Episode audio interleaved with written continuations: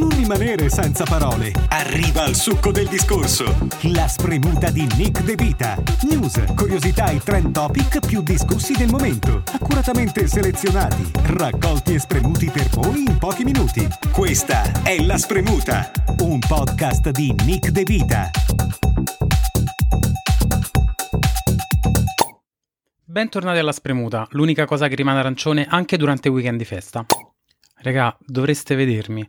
Sto in una posizione altamente innaturale, se mi vede qualcuno chiama un esorcista, perché c'ho il collo completamente bloccato per il fatto che sto sempre a lavorare su sto portatile. Ma voi, cioè chi ascolta e sta in smart working, ma come fate a stare otto ore al giorno col collo chinato sul P C? Perché veramente, regà, io non so se c'è un limite che la legge impone ai brufen che te puoi prendere durante una giornata, ma secondo me l'ho superato proprio da, da quel dì. Che poi, per carità, lo smart working ha tantissimi lati positivi, perché cioè svegliarsi alle otto e quaranta per attaccare a lavorare alle nove è una cosa che non c'ha prezzo. Però ecco, dal punto di vista scoliotico, niente, ci avrò bisogno di una riabilitazione dei quattro anni. E io pensavo fosse questo il problema principale anche degli studenti che frequentano le classi in didattica a distanza.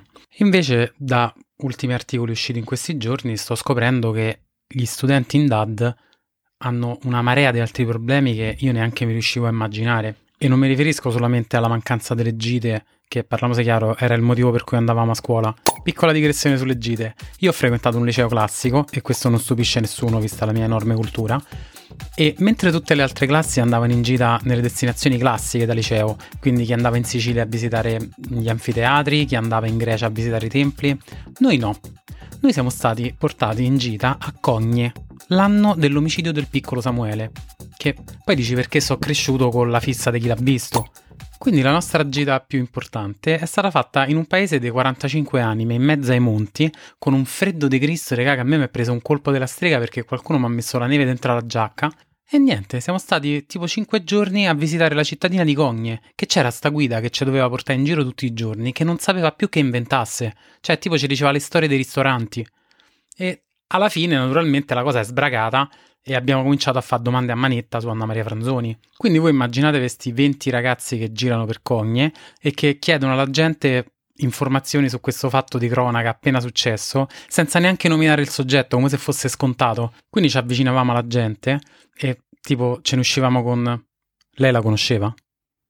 E la gente rimaneva abbastanza sconvolta.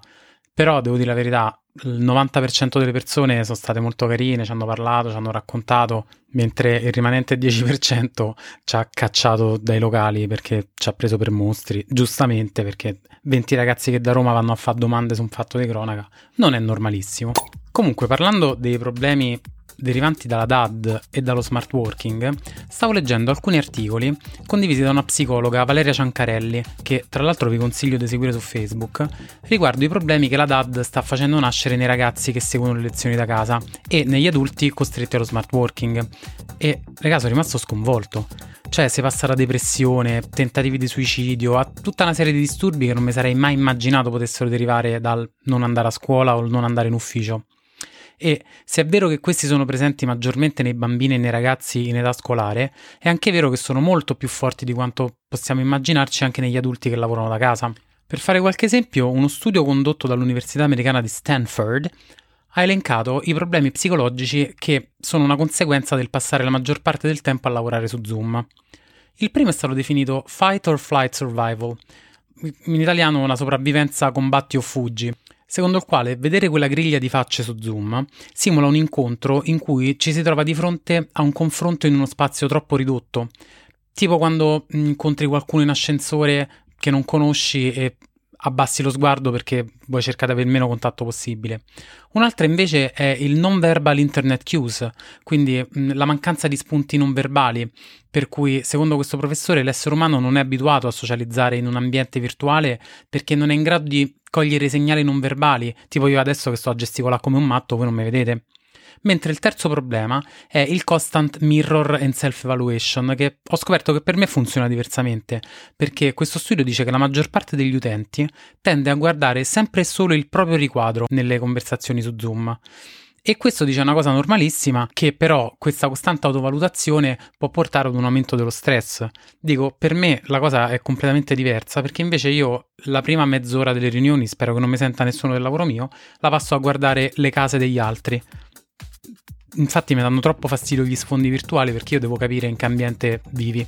Questo, strano ma vero, mi ha fatto molto riflettere. E quindi ho pensato che sarebbe stato figo invitare la dottoressa Ciancarelli a spremere questo argomento per voi. All'inizio sono stato un po' titubante, poi ho detto senti, ci provo, magari ci casca. E indovinate un po', la dottoressa Ciancarelli ci è cascata. Valeria Ciancarelli, benvenuta alla Spremuta. Ciao a tutti, grazie Nicola per avermi invitato a parlare di un tema così delicato che mi sta particolarmente a cuore. Allora Valeria, partiamo dai ragazzi.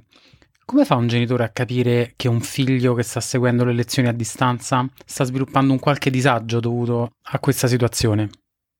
Guarda Nicola, ormai a più di un anno dall'inizio della pandemia sono moltissimi i bambini e gli adolescenti che stanno affrontando difficoltà emotive, psicologiche e sociali. La mancanza di relazioni sociali, la diminuzione del contatto con i pari e la didattica a distanza stanno generando un disagio profondo. Non è sempre facile riconoscere i disagi legati alla sfera psicologica, soprattutto quando si tratta di bambini e adolescenti, ma esistono alcuni indicatori di malessere che possono darci comunque dei segnali come ansia, stress, disturbi del sonno, scarsa concentrazione, aggressività, solitudine e tendenza a limitare le proprie attività. Ecco, questi sicuramente sono dei segnali eh, che ci danno dei campanelli di allarme. Invece su noi stessi, quindi sugli adulti, secondo te cosa deve allertarci? Cosa dovrebbe farci capire che stiamo cominciando a soffrire un po' di, tra virgolette, depressione da smart working? In questo caso parliamo del fenomeno del burnout da smart working, ossia una forma di stress lavorativo alla cui base ci sono due fattori: l'incapacità o impossibilità di disconnettersi dal lavoro e l'incapacità o impossibilità di avere orari precisi di attività lavorativa come in ufficio. I primi sintomi spesso sono sottovalutati e sono insonnia, mal di testa, mal di stomaco, difficoltà a recuperare le energie con il riposo dal lavoro. Successivamente si manifestano dei sintomi più importanti come esaurimento fisico e psichico, che consiste nella sensazione di sentirsi svuotato e privo di energia, scarso interesse per le necessità legate al lavoro, sensazione di inadeguatezza personale. La persona colpita da burnout può manifestare anche sintomi eh, quali irrequietezza, apatia, tachicardia, nausea, depressione, senso di colpa, isolamento. Ecco, sono questi i segnali che devono preoccuparci. E se abbiamo un bambino o un ragazzo che segue le lezioni a distanza da casa, secondo te c'è qualche accorgimento che bisognerebbe prendere affinché questo non influisca troppo sulla sua salute psichica? Certamente, da un punto di vista pratico è importante dare loro delle linee guida da seguire giorno dopo giorno per poter ricreare in qualche modo una nuova routine. Quindi la mattina prepararsi come se dovessero andare a scuola, definire un luogo stabile e confortevole per poter seguire le lezioni online e interagire attivamente nonostante il limite dello schermo. Da un punto di vista psicologico invece è importante essere aperti al dialogo, ascoltare i nostri bambini e ragazzi e favorire quindi una comunicazione emozionale parlando di come ci si sente, proporre attività alternative che possano in qualche modo distogliere l'attenzione ed allentare le tensioni, stimolarli a svolgere attività fisica per ridurre i livelli di stress. Come sappiamo poi lo sport aiuta anche la concentrazione e infine, non per ultimo, si dovrebbe nutrire l'anima attraverso alcune attività creative come ascoltare la musica, guardare film, leggere un buon libro. Che bello che parli di nutrire l'anima quando io l'unica cosa che nutro è il mio corpo e pure male. E quindi stessa domanda per gli adulti, che consigli dai per evitare di arrivare a dare le capocciate al muro, cosa che ormai è l'unico sport che faccio nella mia vita? Per evitare il rischio da burnout da smart working, anche in questo caso è importante darsi delle regole come organizzare e definire gli orari di lavoro, fissare obiettivi ragionevoli, lavorare in un ambiente o in uno spazio definito, dimenticare poi ovviamente di uscire e prendersi del tempo per cambiare aria e appena possibile dedicare del tempo all'attività fisica, meglio se all'aria aperta. Importante dedicare del tempo anche al riposo e agli hobby preferiti. Grazie mille Valeria, sei stata gentilissima. Grazie a te Nick, alla prossima. E soprattutto grazie dottoressa Ciancarelli, perché abbiamo scoperto che oggi è il tuo compleanno, quindi tantissimi auguri di buon compleanno. Questa spremuta, ragazzi, finisce qui. Grazie a tutti per averci ascoltato. Se vi è piaciuta questa puntata, seguite La Spremuta sulle vostre piattaforme di streaming e vi ricordo che trovate La Spremuta su Facebook, Instagram chiocciola La Spremuta Podcast, sul sito w w w punto la spremuta punto i t e se volete contattarmi potete farlo alla spremuta podcast chiocciola gmail punto com.